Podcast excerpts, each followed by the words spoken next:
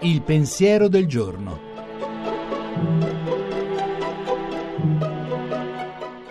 In studio Gianni Valente, redattore dell'agenzia Fides.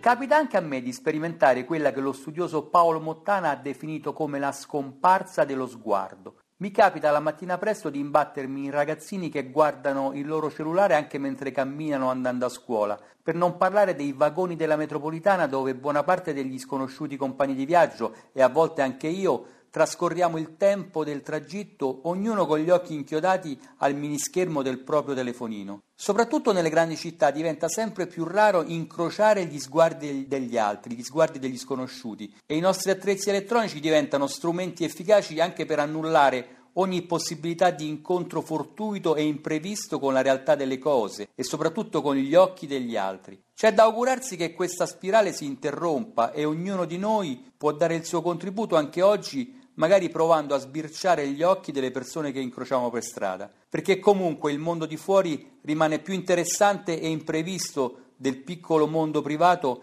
in cui ci rinchiudiamo con le nostre connessioni virtuali. E ogni rapporto autentico nasce e si nutre di un incontro di sguardi, anche la fede cristiana in fondo è un gioco di sguardi, che inizia solo quando accade di avvertire sulla propria vita lo sguardo misericordioso di Cristo, come ci ricorda quasi ogni giorno Papa Francesco.